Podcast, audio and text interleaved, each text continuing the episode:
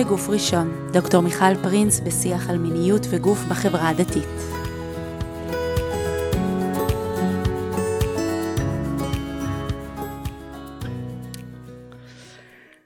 ברוכות וברוכים הבאים לפרק נוסף של הפודקאסט בגוף ראשון והיום אנחנו פה עם אורחת מאוד מיוחדת, שלום לרבנית נועה לאו. שלום. ברוכה הבאה בצל קורתנו. אה, הרבנית נועה לאו היא יועצת הלכה, מנהלת תוכנית קרן אריאל להכשרת יועצות ההלכה במדרשת נשמת וסגנית ראש מדרשת נשמת. אני רוצה להתחיל בלספר שלפני לדעתי כמעט עשר שנים, משהו כזה, כשאני הייתי ממש בתחילת הדרך שלי, הזאת, קבעתי איתך פגישה, הגעתי אלייך הביתה, אני לא יודעת אם את זוכרת, את זוכרת את הפגישה הזאת? הייתי צעירה ו... נפגשנו כמה פעמים, אני לא בטוחה שאני זוכרת את, זאת. את הפגישה הזאת. אז אני לא זוכרת כל כך מה היה בפגישה, או מה רציתי שיצא מהפגישה הזאת, אני זוכרת שאלה אחת שמלווה אותי מאז, ובשאלה הזאת אנחנו נעסוק היום. ואולי עכשיו אני גם אקבל יותר תשובות. אמ, באתי אלייך ואמרתי, אני באתי ככה מהמקום היותר מחקרי, הסוציולוגי, השטח, ואת מגיעה מהמקום ההלכתי של היועצות הלכה שכבר uh, תספרי לנו עליו. והייתי בשאלה, זאת אומרת, כמה ש... מהשאלות ההלכתיות מסתירות מאחוריהן איזושהי שאלה גדולה יותר, איזשהו סיפור רחב יותר, גם סיפור חברתי שלנו וגם סיפור אישי של נשים ששואלות אה, בהלכה. ואני אגיד שהרבה מאוד שנים אחר כך הלכתי והבנתי שהשפה הרבה שנים הייתה שבשביל לדבר על מיניות היינו צריכות לשאול שאלה של הלכה, של אסור ומותר, אלה, אלה היו הכתובות וזאת הייתה השפה. אז בעצם היום אנחנו מתכנסות לפה לנסות ככה לספר את הסיפור הרחב יותר. ויותר מזה אני אגיד שהסיפור הרחב יותר שמתקשר לשאלה של איפה המחזוריות ההלכתית פוגשת את המחזוריות הגופנית. שם אנחנו נמצאות, שם אנחנו נשאל את השאלה, אז כן זה פרק שאולי יותר מדבר אה, לנשים, אבל לא רק, אה, אבל יספר את הסיפור הנשי הזה. אז אולי נתחיל רגע בנקודה הזאת של ההקמה של התוכנית של היועצות הלכה, ומשם נמשיך הלאה ו- ונתחיל לחפור.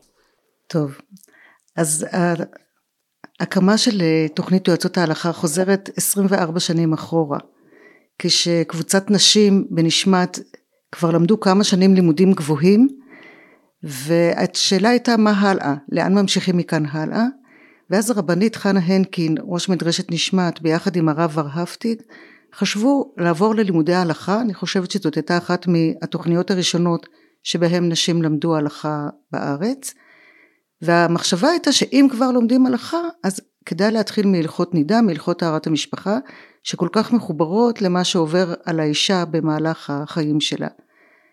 וככה התחילה התוכנית בלי לדעת בכלל לאן זה מוביל, אבל תוך כדי השנה הראשונה הייתה קבוצה של כעשר תלמידות, תוך כדי השנה הראשונה כבר הם התחילו לקבל המון שאלות הביתה מכל מיני נשים שהם, שרק שמעו שהן לומדות את זה, עד כדי כך שאחד מבני הזוג התקשר לרבנית הנקין ואמר לה תקשיבי אני, אנחנו לא יכולים יותר אין לנו חיים מאז שאשתי התחילה ללמוד את ההלכות האלה. וככה התקבלה ההחלטה להקים קו טלפוני לשאלות של נשים שבאמת זה יהיה מסודר ומאורגן וזה לא יפריע כל יום אחרי הצהריים בבית. לא שאני חושבת שהיועצות הפסיקו לקבל שאלות גם הביתה אבל לפחות זה נעשה בצורה מוסדרת. מאז ועד היום הקו הזה פועל כל יום מגיעות אליו עשרות שאלות ביום. בינתיים אה, הקמנו גם אה, אתרים בשפות שונות, אתרי אינטרנט בשפות שונות שנותנים את המענה וגם עוד כל מיני מיזמים נוספים שאולי אה, נדבר עליהם בהמשך שמאפשרים את פעילות היועצות בכל מיני אופנים. אפשר באמת לשאול מה פתאום הגיעו, התחילו פתאום להגיע כל כך הרבה שאלות לנשים, הרי קיימים רבנים שאפשר לשאול אותם שאלות, ומסתבר כנראה ממה שאנחנו רואים מהשטח שמי שרוצה לשאול רב עדיין פונה לרב. אבל מסתבר שיש הרבה מאוד נשים שומרות הלכה, שאם לא היו יכולות לפנות לנשים, הן לא היו פונות. כי ברגע שהן פונות לאישה, הן מרגישות שמישהי מבינה אותן, שמישהי חוותה דברים שהן חוו בעצמן, הסתבר לנו שהשיחות עם נשים הן אורכות יותר זמן מאשר אה, שיחות עם הרבנים שלנו שמלווים אותנו בתוכנית היועצות של נשמת.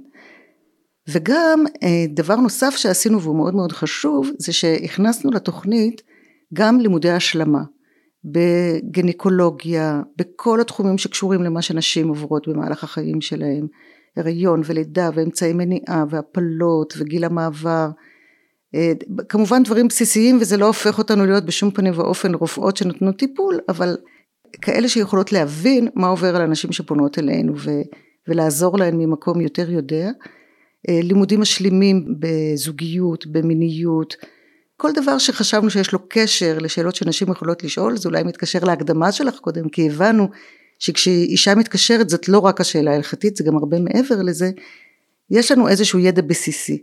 אני דרך אגב לא מהמחזור הראשון של היועצות, רק מהמחזור השלישי, אבל כבר אה, הרבה שנים שאני אה, מרכזת את התוכנית של אה, הלימודים של יועצות ההלכה. זה מעניין איך שאת מספרת את הסיפור כי הוא מאוד שונה מהנרטיב המקובל או מה שאנחנו שמענו אני אני הכרתי את זה כבר אחרי אבל הרבה פעמים מספרים את הסיפור הזה דרך זה שחיפשו מענה נשי או רצו לתת מענה אה, מענה של נשים בשאלות של נשים ואת אומרת רגע זה, זה קרה איזשהו משהו בדיעבד כזה או, או הבנתם את הצורך רק אחרי שכבר ניגשתם ללמידה? הבנו עד כמה הצורך גדול. אני חייבת להגיד שהרבנית הנקין כבר שנים רבות מסורה מאוד לנושא הזה של להגביר את אה, שמירת טהרת המשפחה בעם ישראל. אבל רק אחרי שהתוכנית התחילה הבנו עד כמה הצורך הזה גדול ועד כמה הוא צריך להפוך למשהו ברמה לאומית ואפילו בינלאומית. יש לנו גם יועצות היום בחוץ לארץ שפועלות גם שם. השאלה שאני שואלת על זה, mm-hmm. זה האם נשים שואלות בגלל שזה נשים, או שקרה איזשהו משהו בעשורים האחרונים בכלל עם שאלות. זאת אומרת, זה הפך להיות uh, משהו שהוא יותר מקובל, או, או נדרש יותר, כאילו, קורה שם איזשהו משהו, יש איזו דינמיקה, האם תמיד נשים שאלו בהמוניהן, או שעצם זה שעכשיו יש מענה נשי מאפשר ליותר נשים לשאול? אני אענה לך על זה ראשון ראשון ואחרון אחרון. קודם כל לגבי המענה הנשי. זה כנראה מאוד מאוד חשוב לאישה לדבר עם אישה, וזה מאפשר לה לשאול על דברים שבעבר היא פשוט הייתה מחמירה על עצמה במקרה הטוב, או נוהגת כפי דעתה, בין אם זה נכון בין אם זה לא נכון במקרה הפחות טוב. מה, מה יש פה, אני אספר לך סיפור קטן. לפני כמה שנים התקשרה אליי כלה, כמה ימים אחרי החתונה, וסיפרה לי שהיו לה כל, להם כל מיני שאלות, הם לא בדיוק הבינו מה קרה בפעמים הראשונות, ואם הם נאסרים מדם בתולים לא נאסרים, זה, הרבה זוגות חווים את הבלבול הזה, והיא התקשרה לרב עם השאלה שלה, והרב שאל אותה כל מיני שאלות, מן הסתם בתום לב כדי לנסות לעזור לה, אבל במילים שלה היא הרגישה כאילו היא עוברת אונס בטלפון. ואז בלי שאני אמרתי מילה במשך עשר דקות, היא שפכה את כל מה שקרה בפרטי פרטים, אני לא אמרתי מילה, אני לא, אני לא שאלתי אותה כלום. היא פשוט הרגישה בנוח מולי, בלי לראות אותי בטלפון, בלי להכיר אותי. הרגישה בנוח לספר את הכל לפרטי פרטים, וכמובן נתתי לה את התשובות ההלכתיות, אבל אמרתי לעצמי אחר כך, אותו רב באמת עשה את זה מתוך רצון לעזור, אבל בחוויה שלה, כשמישהו שואל אותה שאלות כל כך אינטימיות על הגוף שלה, זה קשה. כן. יש לי צמרמורת כשאת מספרת, כי אני חושבת שזאת חוויה חוזרת להרבה מאוד נשים. אה, בואי נתחיל רגע מהרמה הכי פשוטה של בכלל להוציא את האינטימיות הזאת החוצה. אה, ברגע שכאילו יש פה איזושהי דרישה או בקשה או הנחיה לנשים לקחת את הדבר הכי הכי הכי פרטי שלהם ולהוציא אותו החוצה. זה, זה ברמה אחת. הרמה השנייה זה מפגש עם בן אדם לא מוכר או אולי מוכר מדי או אמ, זאת אומרת בן אדם זר זה, זה, לא, זה לא מישהו מהמשפחה זה לא בן הזוג. אה, והדבר השלישי שעולה מהסיפור הזה זה, זה הסיפור של הכלה והרבה מאוד פעמים אני נפגשת במעבר הזה שהמעבר מעבר מ... ככה אם, אם נלך על איזה, איזה תמונה מאוד אה, פסטורלית, כן? של אישה המרחב האישי שלה מאוד מאוד מוגן והיא שומרת נגיעה מהסביבה שלה ומגיעה להדרכת כלות ערב החתונה ואז אומרים לה תעשי בדיקות והבדיקות הן כבר משהו מבחוץ פנימה ואחר כך היא הולכת למקווה ופעם ראשונה מזה 20 שנה או 30 שנה שהיא בעצם צריכה זאת אומרת מאז גיל שנה או שנתיים שהיא נמצאת במצב מאוד מאוד אה, ערום מול אה, אה, אישה זרה. ואחר כך יחסי האישות הם פורמים עוד איזה מעטפת של, ה, של המרחב שלה. ואז כמו שאת אומרת יום יומיים שלושה אחר כך היא כבר נדרשת לעשות עוד צעד החוצה. עכשיו אני אומרת את המילה נדרשת זאת שאלה האם היא באמת נדרשת או מה קורה שם. אז זה אולי קשור באמת למה שאמרת, לשאלה ששאלת קודם, כי אני חושבת שבבסיס של הדברים אין חובה לאישה לשאול שאלות. היא יכולה ללמוד תהלוכות מן הספרים, היא יכולה להחליט שהיא עושה מה שהיא חושבת שנכון בעיניה, אם זה לא כל כך חשוב לה. אבל נשים שכן חשוב להם, או בני זוג שכן חשוב להם לשמור את ההלכה, הם רוצים לדעת שהם עושים את הדברים נכון. ובסיטואציות האלה לפעמים הדרך היחידה שלהם להבין מה קורה איתם, היא באמת להתקשר לאנשי ההלכה ולברר את זה. זה נכון שזה איזושהי כניסה לאינטימיות, אבל זה, זה קצת בדומה ל, לללכת לרופא כשיש מצוקה. יש לך מצוקה, את הולכת לאיש מקצוע שיעזור לך לפתור אותה. שוב, אין חובה לעשות את זה. אבל אם זה נורא מציק ולא מוצאים מוצא אחר, אז הרעיון שאפשר לדבר עם מישהו, אני חושבת שהוא חידוש בעולם שלנו בכל התחומים.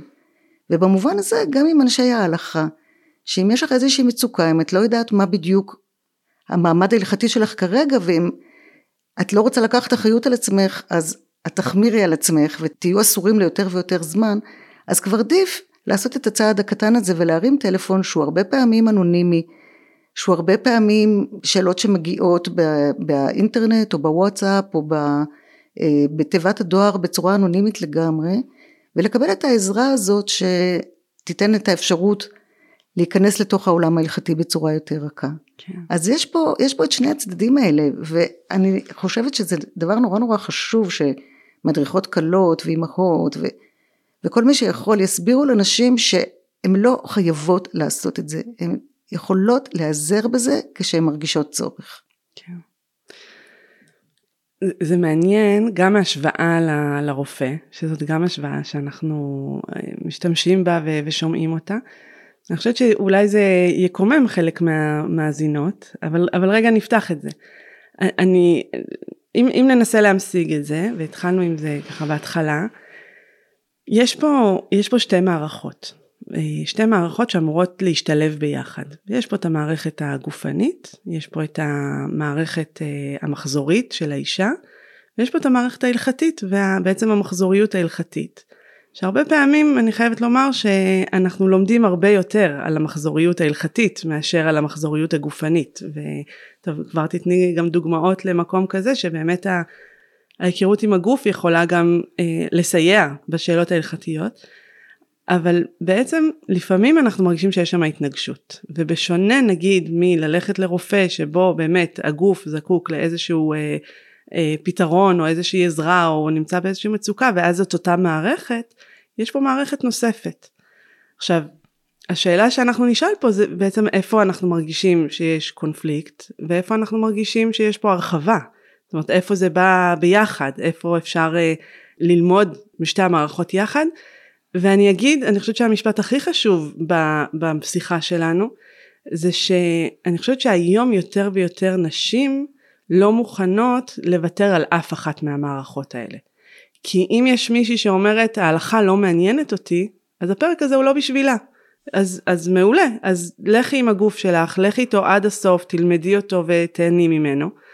ו, והפוך, זאת אומרת, אני חושבת שהרבה נשים לומדות היום את הגוף ומבינות מה המשמעות בחיים שלהם, ואז הן לא הולכות עם ההלכה עד הסוף במובן הרדיקלי של המילה, של, של, של אני, אני לא מוותרת על, על פסיק, אלא אני מנסה להבין איפה הדבר הזה משתלב.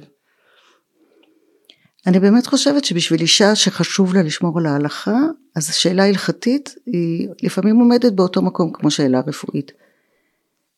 ולכן אם, אם צריך בעל מקצוע היא תלך אליו ו, וגם אני בתור מי שמקבלת שאלות אני יכולה להגיד לך שאני אני גם לא זוכרת אותם, נשים מתקשרות אליי אחרי שלושה ימים ואומרות לי את זוכרת אני דיברתי איתך ואומרת לו לא תזכירי לי אני לא זוכרת כבר היו לי מאז עוד שאלות ואני לא אני לא הולכת אה, להיכנס פה באמת לאינטימיות שלך אני באה לעזור לך במקום שבו את צריכה עזרה. כמו שאמרת הדברים שאני אומרת הם באמת מיועדים למי ששמירת ההלכה חשובה להם. לגבי השאלה של ההתנגשויות בין הדברים, אז זה לא לגמרי התנגשות, כי בסוף דיני טהרת המשפחה מבוססים על מה שעובר על הגוף של האישה, האישה מקבלת מחזור, אז היא נאסרת כנידה או כזבה, כאילו בימינו זה לא כל כך משנה, ואחר כך אה, גם תהליך הטהרה הוא, הוא צמוד למה שעובר עליה בגוף, אז לכאורה הדברים כן אמורים להיות מסונכרנים, אלא שבמהלך השנים באמת ההלכה התפתחה כמו שההלכה מתפתחת, ולכן לפעמים נוצרו פערים, אני אתן לזה דוגמה מאוד מאוד קטנה, הרבה נשים ביום הראשון של שבעת הימים הנקיים רואות עוד איזשהו סוג של דימום. מבחינתם זה המשך של המחזור שלהם. הן אומרות, אני יודעת שזה דם מהרחם, אני יודעת שזה סוף המחזור. מבחינה הלכתית זה כבר לא קשור למחזור, כי ברגע שהאישה עשתה הפסק טהרה ונסגר מעיינה, כמו שאומרת ההלכה, אז בעצם כבר חלים על זה דיני כתמים, חלים על זה כבר דינים אחרים לגמרי. עכשיו פה זה ממש בא לעזור לאישה, כי אם אני אתייחס לזה כדימום מהרחם ואני אאסור אותה, אז אני אאריך את ימי האיסור, ואם אני מתייחסת לזה בקריטריונים ההלכתיים, אני יכולה לעזור לה לא להאריך את ימי האיסור. ולכן אני חושבת שנשים צריכות מצד אחד ללמוד את ההלכה, כדי לדעת לא להחמיר על עצמן יותר מדי ולא להאריך סתם את ימי האיסור. ומצד שני, כמו שאת אומרת, אני חושבת שהחיבור לגוף והמודעות לגוף ולמה שעובר על הגוף, זה דבר שמאוד מאוד חשוב גם לנו כיועצות. זה לא משהו שאנחנו רוצות לבטל אותו. אני אתן, יש לי המון דוגמאות לתת את זה, אבל אני אה, רוצה לתת באמת דוגמה קצת יותר כללית של אישה שמתקשרת עם, אה, אה, נגיד אה, אחרי כמה שבועות, כמה שבועות אחרי לידה, עם שאלה על אמצעי מניעה. ולא משנה מאיפה התחילה השאלה, אבל אנחנו באיזשהו שלב, אני אשאל אותה, האם כבר הלכת לרופא או לרופאה אה, להחליט על אמצעי מניעה, כי אנחנו לא סומכים היום על ה... הנקה בתור אה, אמצעי מניעה וגם לא כל הנשים מניקות ובשלב הזה אני ממש מרגישה שליחות. לתת לאישה מידע. לפרוס לפניה את המידע של האפשרויות של אמצעי מניעה שעומדים בפניה כי כשהיא תלך לרופא יש לו עשר דקות בתור. במקרה הטוב. במקרה הטוב ויגיד לה את רוצה גלולות? את כן. הוא יכניס לה אותם ושלום. והיא לא יודעת, היא לא יודעת שגלולות עושות, עושים כתמים, היא לא יודעת שלהתקן יש כל מיני תופעות לוואי אחרות, היא לא יודעת מה נכון יותר מבחינה הלכתית.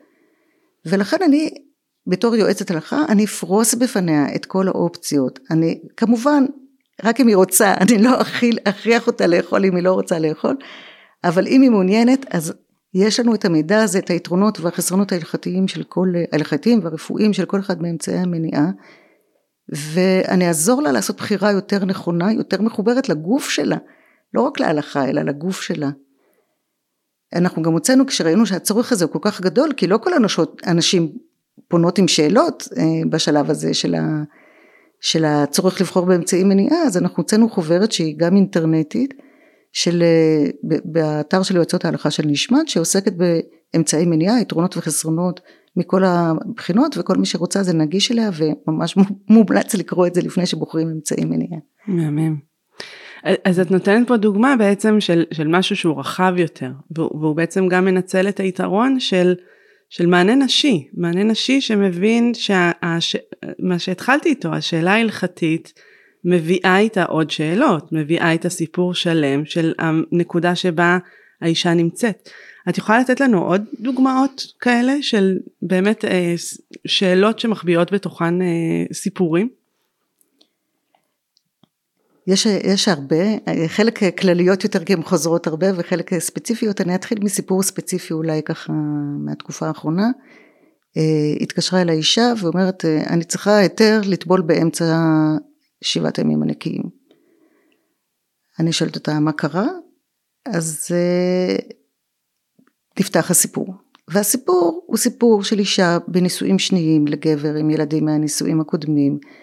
והתמודדות מאוד מאוד קשה גם עם הילדים וגם עם בן הזוג וגם טיפולי פוריות על סף גיל הפוריות עם כל מיני סיבוכים שנוצרים מהם וכל המכלול הזה מתנקז בסוף לשאלה של תקצרו לי את שבעת הימים הנקיים.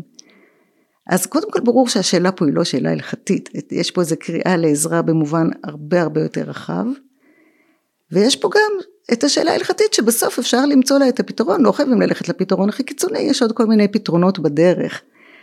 אבל זו דוגמה מסוימת, אחת ממש מהזמן האחרון. וואו. אני, אני מאזינה, אני, אני מאוד בהזדהות, אני מאוד בהזדהות שבאמת הרבה פעמים מגיעות שאלות, אליי לא שאלות הלכתיות, אבל שאלה מאוד מאוד ספציפית שבאמת מחביאה איזה משהו הרבה הרבה יותר גדול. אמ, עד כמה את מרגישה שהתפקיד שלך כיועצת הלכה הוא, הוא לראות את הסיפור הגדול או לתת מענה לסיפור הגדול? לתת מענה בדרך כלל אני לא אוכל לתת מענה לסיפור הגדול כי אני לא מטפלת ואני לא רופאה, אני אוכל להפנות את האישה, אני אוכל להציע לה עם מי לדבר אולי, אני יכולה לעזור לה לחפש מישהו אפילו אם אני לא מכירה, כל היום אנחנו מחליפות בינינו מידע, איפה יש מישהו שמטפל ב-OCD באזור המרכז ואיפה יש אה, מטפלים מיניים דתיים באזור, כאילו כל היום אנחנו מחליפות את המידע הזה בינינו. אמ, אני אוכל לתת לה את האמפתיה, אני אוכל להקשיב לה, אני אוכל להיות אולי לפעמים האדם הראשון שהיא מספרת לו בכלל את הסיפור, כי הרבה יותר קל לפנות עם שאלה הלכתית מאשר עם בעיה יותר חמורה. אני לא רואה את תפקידי כלפתור לה את כל הבעיות, ממש לא, וגם לא את, ה, לא את היכולות שלי. Mm-hmm. אני, אני יכולה, אם, אם אפשר ככה, עוד, דוג, עוד, עוד כמה דוגמאות. אמ, אישה שמתקשרת ושואלת אם אה, מותר לה לדחות את הטבילה. היא צריכה לטבול ביום איקס והיא שואלת אם מותר לה לדחות את הטבילה. ויש על זה דיון, אני יכולה לענות לה לגמרי לפי ההלכה, אבל שוב, מתוך השיחה מתברר שיש בעיות בזוגיות בין שני בני הזוג, ולכן היא לא רוצה ללכת למקווה. עכשיו אני יכולה להגיד לה, תקשיבי, את בעיות הזוגיות יכולה לפתור במקום אחר, הלכתית מותר לך לדחות את הטבילה בתנאים כאלה וכאלה. אני יכולה לענות לה תשובה הלכתית. אבל זו בחירה שלי בסוף, וגם קצת בחירה שלה, כמה היא פותחת לי פתח, עד כמה להרחיב את התמונה. ואני מודה שלפעמים בצוק הזמן או בצוק הכוחות, אה, אנחנו פחות פותחות את הפתח הזה לסיפור הרחב ולפעמים יותר, זה עניין מאוד אישי. בהקשר הזה של הטבילה גם אה, למשל אישה שמתקשרת ושואלת אם היא יכולה לטבול לבד, היום זאת כבר פחות שאלה כי זה כבר נקבע בחוק, אבל בעבר היו הרבה שאלות כאלה וחלק מן הנשים באמת רוצות את זה פשוט כי הן רוצות את זה וזה גם כן לגיטימי לגמרי דיברתם על זה בפרק אחר אבל אה, חלק מן הנשים זה מסתיר מאחריו גם דברים מאוד קשים כמו אישה שעברה אה, כריתת שד בגלל סרטן השד ומתביישת לחשוף את הגוף שלה בפני אדם אחר או נשים שעברו פגיעה מינית וכל חשיפה בפני אדם זר מעוררת אצלם את הטראומה וברוך השם לדברים האלה כבר יש הבנה מאוד מאוד גדולה בימינו אז אה, גם, גם מצד הבלניות אז זה כבר יותר פשוט מבעבר. כן. וואי עכשיו העלית לי זיכרונות למאמר שכתבת לנו לחוברת טובלות במילים. אני לא יודעת אם את זוכרת אבל הפסקה האחרונה של, הפ... של המאמר הזה הוא בעזרת השם בעוד אה, לא יודעת מה יובל אנחנו נמצא פתרון אה, ו... ונוכל לאפשר את זה ובאמת תוך כמה שלוש ארבע חמש שנים זה כבר אה, הגיע. Mm-hmm. וזה מעניין כי הדוגמה הזאת וגם פתחנו אותה בפרק עם הרבנית דבורה עברון. הדוגמה הזאת היא באמת דוגמה למקום שבו הגוף וההלכה מצאו את הדרך המשותפת.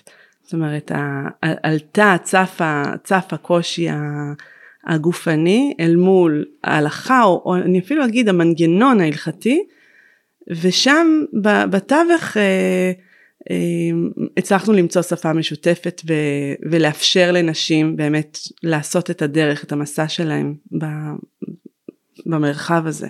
אני, אני חושבת שזה פועל יוצא חד משמעי מזה שנשים הצטרפו לשיח ההלכתי. ולא שלפני כן רבנים לא דיברו עם נשים או הם לא שמעו עם נשים מה עובר עליהן, אבל ברגע שנשים נהיו שותפות עם הרבנים לשיח ההלכתי, הדברים עלו מתוך שיח למדני, כאילו הם עלו כאילו זה, זה נכנס לתוך הדיון ההלכתי, זה לא האישה באה עם המצוקה שלה ועכשיו, והרב בא עם ההלכה ועכשיו אה, צריך להחליט איפה לתווך את זה, אלא המצוקה נכנסת לתוך השיח ההלכתי ולפעמים היא גם אה, משפיעה עליו. שזה מעלה בי שאלה בסוגריים, זאת אומרת הפעולה הזאת היא חתיכת מהפכה, זאת אומרת כל המאבק הזה, לא יודעת, היית קוראת לזה מאבק התנועה הזאת של היועצות הלכה? היה, הייתה התנגדות? בנשמת זה לא, זה לא, הדרך שלנו היא לא מאבק. אנחנו צומחים מלמטה, בשקט, אה, עשינו את זה בצורה כזאת שלא פרסמנו את עצמנו, לא הצהרנו על עצמנו שאנחנו באות לשנות את ההלכה או, או לפסוק הלכה לנשים, בגלל זה גם השם יועצות שהוא קצת רך יותר. אנחנו באנו מתוך אמירה שאנחנו רוצות לעזור לנשים לשמור את ההלכה, וכמעט לא היו התנגדויות. פה ושם היו רבנים שהרגישו שלוקחים להם את העבודה שלהם, כי מה כבר אנשים שואלים היום, אז הם גם את זה ייקחו להם, אז מה, אנשים לא יבואו אליהם לשאול בכלל. יש לנו. סיפור מקהילה דווקא לא בארץ, שמינתה יועצת הלכה, והרב אמר לאישה בתחילת העבודה אה, שלה, הוא אמר לה, תראי, ממש אין לי בעיה עם זה שישאלו אותך שאלות, אבל אני רוצה להגיד לך שאני מקבל בקושי שלוש שאלות בשנה. והאישה הזאת עשתה אה, רישום של כל השאלות שהיא קיבלה במהלך שנה, בסוף השנה היא באה אל הרב והיא אמרה לו, תראה, יש לי פה מחברת עם אלף שאלות ששאלו וואו. אותי, והסתבר שהרב המשיך לקבל את אותם שלוש שאלות בשנה. כן. עכשיו, אה, אה, זה לוקח אותי לשאלה הבאה, ומשהו שככה לי מאוד חשוב להעלות פה. אני, אני בעולם הזה 20 שנה, שבעצם אני מקבילה ממש להולדה של היועצות ההלכתיות. ובתחושה שלי יש איזה אינפלציה בשאלת שאלות. זאת אומרת, אנחנו, גם אני אומרת כ, כמי שעברה הכשרה להדרכת כלות, כאילו הטיעון הזה של נשים מחמירות על עצמן ו, ותבואו תשאלו כל דבר. אל תישארו בבית לבד עם זה. ואז אני אומרת מהנקודת מבט שלי כמדריכה לחיי אישות שפוגשת זוגות לאורך כל החיים שלהם, לפעמים התחושה היא שבאמת נשים שואלות ושואלות ושואלות גם במקומות שהן לא צריכות לשאול וגם שבעצם אם אני שוב חוזרת לגוף כאילו איבדנו את ה... את ה, את ה אני באתי להגיד את בושה, את הבושה של הגוף אבל אולי נגיד את הצניעות של הגוף. וזה משליך אחר כך למרחבים אחרים, במיוחד המרחב שאנחנו מדברות פה בפודקאסט, כן? המרחב של המיניות, כי אם אין לי כבר גבולות לגוף שלי, ועל כל דבר אני רצה, והרב, אה, אני לא יודעת מה המדיניות שלכן לגבי אה, נושא של בודקות טהרה, אבל זאת אומרת, גם יוצאים החוצה, גם שואלים את הרב, ואחר כך נשלחים לבודקת טהרה, נשלחות. ו- ואין לדבר סוף, אין לדבר סוף, ונשים חוזרות עם אותן שאלות חודשים על חודשים על חודשים. אני אגיד שוב בעוד כוכבית שלפעמים אני חושבת והעלית את זה ככה ממש במשפט, לפעמים השאלה ההלכתית היא נולדת בשביל לכסות על מצוקה אחרת או בשביל להימנע ממפגש אה, מיני או מפגש זוגי או לדחות את הטבילה אז, אז הכתמים בעצם משרתים את הדבר הזה. אבל אה, אה, אולי ניגע בזה אחר כך, אבל באמת השאלה הזאת של האם אנחנו לא שואלות יותר מדי? אה, איך אנחנו מחזירים את האוטונומיה לגוף ואת ה... אנחנו חיים בעולם של ידע, אנחנו חיים בעולם שבאמת נשים יכולות לדעת את הדברים האלה. ואמרת את זה עכשיו עם הסיפור עם הרב בחו"ל, זאת אומרת בכל שאלה אחרת אנחנו היום יודעות לפתוח ספרים, אנחנו יודעות לפתוח אינטרנט, אנחנו יודעות פחות או יותר מה עשו בבית שלנו. ו, ובתחום הזה זה הפך להיות הנפח המרכזי של, של העולם ההלכתי שלנו. אין לי סטטיסטיקות כדי להגיד אם את צודקת או לא, אני חושבת שאולי יש פה סוג של תנועת מטוטלת, שמרוב זה שנשים לא שאלו בעבר והחמירו על עצמן, אני זוכרת אה, חברה שלי שלימדתי את הבת שלה לחתונה. ודיברנו תוך כדי שהדרכתי את הבת שלה והיא אומרת לי וואו אם היו מלמדים אותי את מה שאת עכשיו לימדת הבת שלי הייתי חוסכת לעצמי מצוקה של עשרים שנה. אז ה, ה, יכול להיות שיש כאן איזושהי תנועת מטוטלת למה שהיה בעבר שלא שאלו ועכשיו שואלים יותר. מצד שני אני כיועצת הלכה ואני חושבת שככה ככה אני גם מלמדת ואני חושבת שזה משותף לכל יועצות ההלכה. יש לי אה, מסר מאוד ברור לנשים שהן יכולות לקחת אחריות על עצמן. ושאחרי שהם קיבלו תשובה פעם ופעמיים אז הן לא צריכות לבוא ולשאול יותר ואנחנו מפנות אותם לאתר של נשמט שיש בו מאמרים ויש בו שאלות שנשאלו בעבר שהן יכולות למצוא שם בעצמן את התשובות ולא חייבות לשאול על כל דבר. כמובן זה מאוד בזהירות כי בסוף אני, אני לא רוצה למנוע מהם לבוא ולשאול כי אמרו נועה אמרה לי לא לשאול. אז אני אומרת אוקיי אם את מרגישה את הצורך ואם יש לך חוסר ביטחון את מוזמנת תמיד לבוא ולשאול. אבל אם את כבר יודעת את התשובה את לא צריכה לבוא אליי. אני ככה בדיוק ככה לקראת השיחה שלנו קצת דפדפתי בכל מיני אה, דפים ששמורים אצלי וראיתי שעשינו לפני כמה שנים כנס שקראנו לו לשוב אל עצמך. והיו בכנס הזה כמה יחידות שאחת דיברה על איך להימנע מטעויות נפוצות בשמירת ההלכה והשנייה דיברה על לקחת אחריות על עצמך. מותר לך לקחת אחריות על עצמך. והשלישית דיברה על איך להתמודד עם תופעות של גיל המעבר. כאילו באמת מתוך רצון להעצים את הנשים האלה לתת להם את ההבנה שכמו בכל תחום הלכתי אחר ברגע שהם למדו ברגע שהן מכירות את עצמן מכירות את הגוף שלהן הן יכולות לקבל החלטות בעצמן והן לא צריכות כל פעם לבוא ולשאול. ועדיין, עדיין אני מקשה פה. אני, אני, אני גם שואלת שאלה אולי רחבה יותר מתוך מי שנמצאת בעולם הזה, הגדול יותר. אני, אני יודעת שהיועצות הלכה הולכות ו, ובאמת זאת האג'נדה, אבל בעולם הרחב קורה משהו שאני, אני, אולי, אולי את שומעת משהו אחר. יש, יש היום אני שוב לא יודעת להשוות את זה לשנים עברו אבל אה, ו, וגם אני לא אין לי נגישות לשו"תים ממאות קודמות. אבל עדיין יש איזושהי תחושה שאם אין לך את הרב הצמוד ואת לא שואלת עכשיו מה שמעניין זה שהרבה פעמים אה, שמגיעים אליי זוגות ואנחנו פותחים את הנושא הזה אז זה יכול להיות גם זוג ש, שבנראות או בקיום ההלכתי הוא לא נמצא במקום הזה, אני, אני נורא נזהרת בדבריי, זאת אומרת אנחנו יודעים שיש היום אה, דתיות על הרצף, ואנחנו יודעים שיש לדתיות על הרצף, יש לה נראות. אז אישה ש, ש, שזה הדבר הכמעט בלעדי שהיא מקפידה עליו, ומה, אני לא יודעת אם זה המנגנון ההלכתי או הדתי או המנגנון הרבני, זאת אומרת מה משמר שמה את הצורך מה מפחיד כל כך? מה מפחיד לאישה להגיד, אוקיי, ראיתי את זה, אני לא צריכה לגשת עם זה לשאול? אני לא בטוחה שיש לי את הכלים לענות לך, אני גם באמת, יכול להיות שאת ואני בתור מי שמקבלות שאלות של מצוקות, יכול להיות שנראה לנו שיש יותר מצוקות ממה שיש באמת, כי אנחנו מקבלות את כל המקרים הבעייתיים, מי שטוב לו והכל בסדר אצלו לא מגיע אלינו. אני חושבת שאולי, שוב, לא, לא בדרך שאני עושה את זה, אבל יש אולי מקומות שבהם מאוד מפחידים את הזוגות של הם הולכים לעבור על איסור כרת, ושאם הם לא ישמעו את ההלכה כמו שצריך, אז הילדים שלהם יצאו לא טובים וכל מיני דברים כאלה. יכול להיות שזה בא מהמקומות האלה שיש להם מקורות במקורות שלנו, אבל צריך אה, לדעת איך לקרוא אותם בצורה יותר מדויקת. אני לא מרגישה, אני לא, אני לא מרגישה שאני חיה ככה, אני לא מרגישה שבסביבה שלי חיים ככה. אני כן מרגישה את עצמי ככתובת לנשים שבאמת יש להם פה ושם שאלות, ואני יכולה להגיד לך שפעם הייתי אה, מקבלת שאלות נגיד בנושאים של מראות, ש, שאני עדיין מקבלת מדי פעם, נשים ששולחות לי דברים שברור מאליהם שזה הפרשות טבעיות של הגוף ואין לזה שום קשר עם דימום, ואני צריכה להגיד לאישה על צבע כזה את לא צריכה לשאול. אבל אני כן רואה על נשים שחוזרות ושואלות אותי פעם ועוד פעם שהן באמת שואלות רק על הדברים הבאמת קשים רק על השאלות האמיתיות ולא אין, אין אצלי כמעט סיטואציה של אישה כמו ששומעים לפעמים סיפורים שמביאה את כל המראות של השבוע על הרב כדי שהוא יכריע אם זה בסדר או לא. אני לא רואה את זה. טוב זה מזכיר לי את ההנחיה ש... אני לא זוכרת אפילו מי אמר לנו את זה, שוב בהכשרה שעברתי, של אה, להדריך את הקלות לא להסתכל בתחתונים.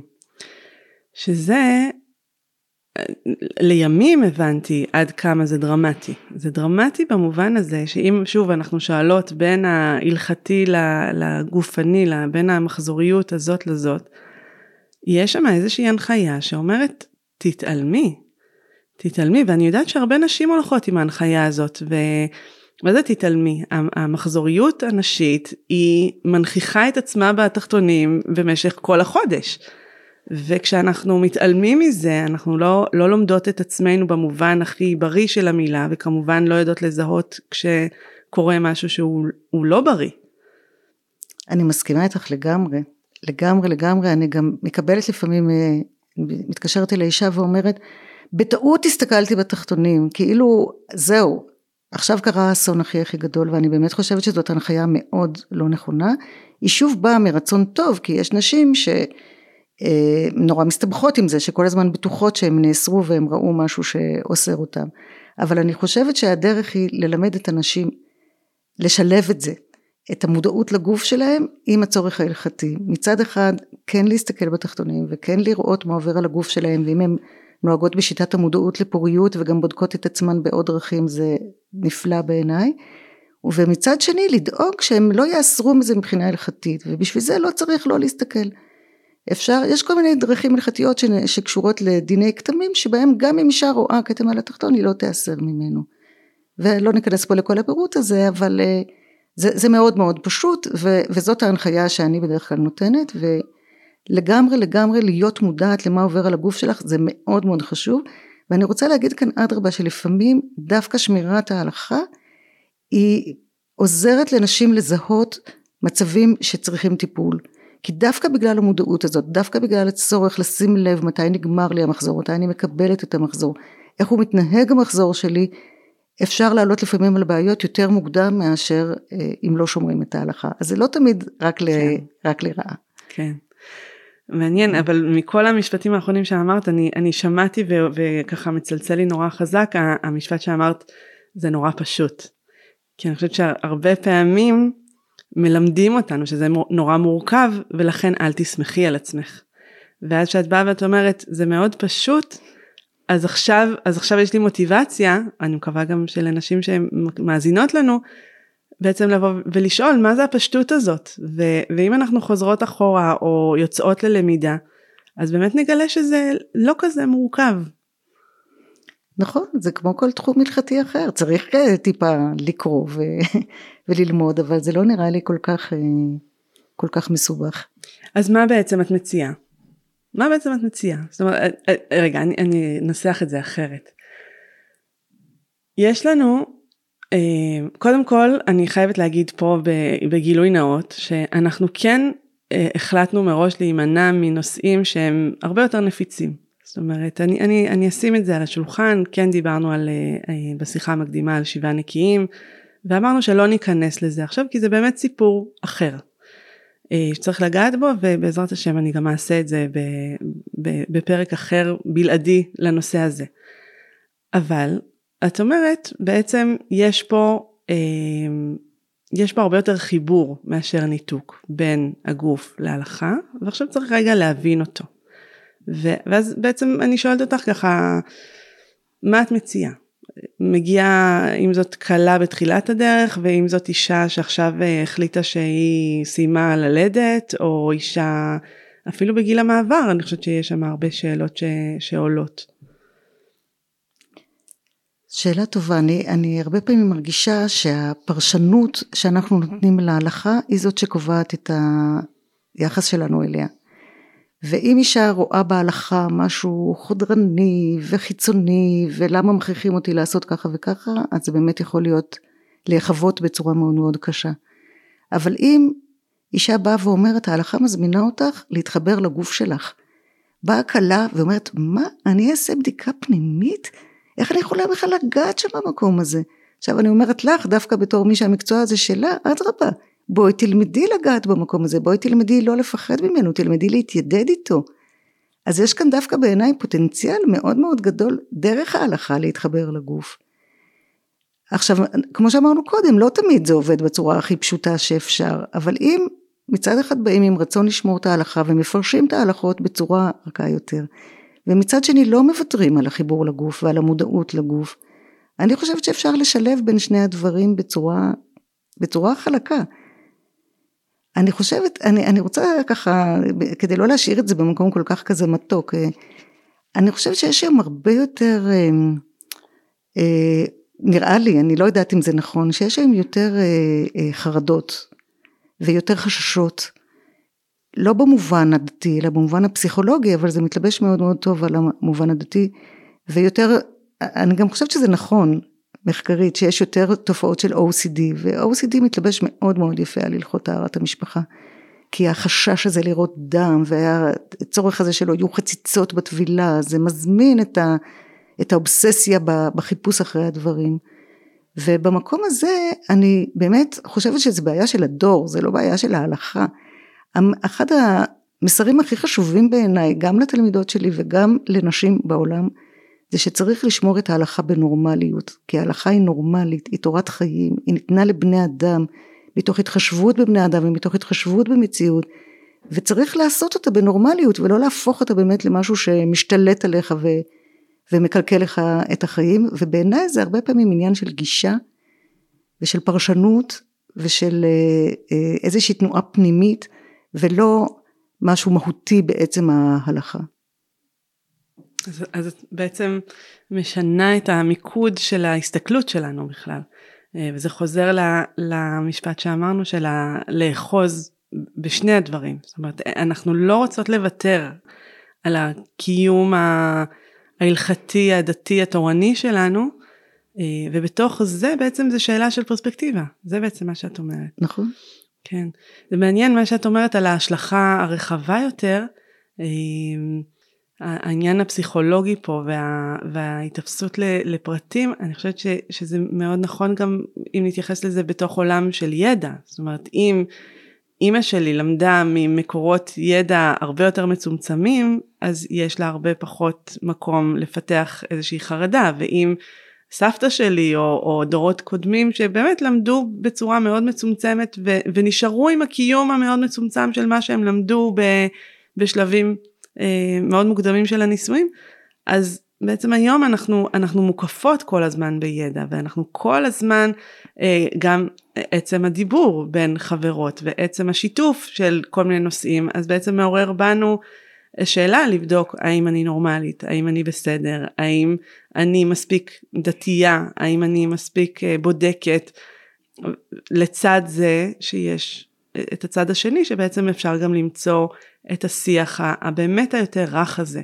אני זוכרת שאחד הדברים שלמדתי גם כמה שנים אחרי החתונה זה שההכנות למקווה הם לא, הם לא בהיסטריה, הם כמו מישהי אמרה, זה כמו המקלחת של ערב שבת, שהיא טיפה יותר מהרגיל, אבל היא באמת לא איזה משהו, לא, זאת לא דרמה. Mm-hmm. עכשיו זה נורא לא אחראי מצידי להגיד פה זה לא דרמה כשמישהי מקשיבה ובשבילה זאת דרמה. אבל אני חושבת שמה שאני שומעת ממך זה בעצם איזה הזמנה לראות את זה כמשהו שלא יודעת אם מסתנכרן זאת המילה אלא, אלא משהו יותר רגיש בתוך החיים שלנו ואז זאת שאלה של באמת את מי אני שואלת, עם מי אני מתייעצת, האם אני יכולה לפתוח פה משהו הרבה יותר רחב, מה קורה אם אני שואלת על שאלה מסוימת אבל מקבלת איזה תמונה יותר רחבה. זה בעצם את אומרת שהשאלה ההלכתית היא, היא היא בעצם הזדמנות.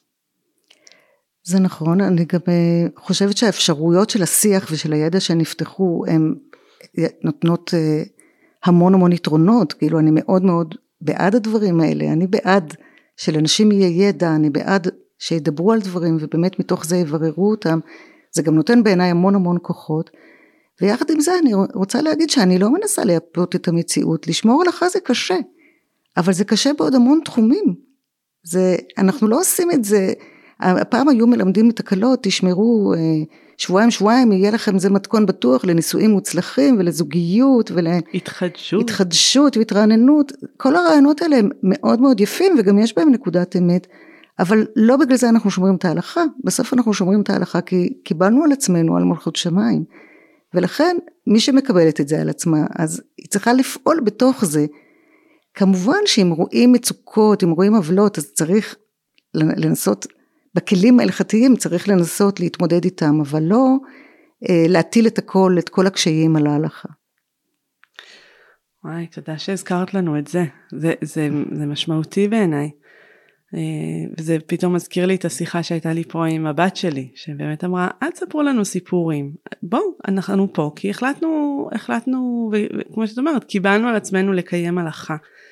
אה, אבל הוספת עוד משפט שבאמת לקבל על, קיבלנו על עצמנו לקיים הלכה אבל אני אגיד את ה... בזהירות לא בכל מחיר אלא אלא שכשמשלמים מחיר צריך לבוא ולברר אותו ו, ובעצם את אומרת ש, שיש עם מי. אני מקווה אנחנו יועצות ההלכה נמצאות פה. תודה רבה תודה רבה גם שבאת לפה ותודה רבה בעצם על כל השנים האלה של uh, עבודה אינטנסיבית למען uh, הקהל הקדוש. אז, אז תודה נועה. ותודה רבה לצופיה וינדיש שנמצאת איתנו, וכמובן לאכסניה, למנדל שככה מארחים אותנו פה. תודה רבה וניפגש בפרק הבא. ותודה רבה לך מיכל על כל מה שאת עושה למען עם ישראל גם כן. תודה.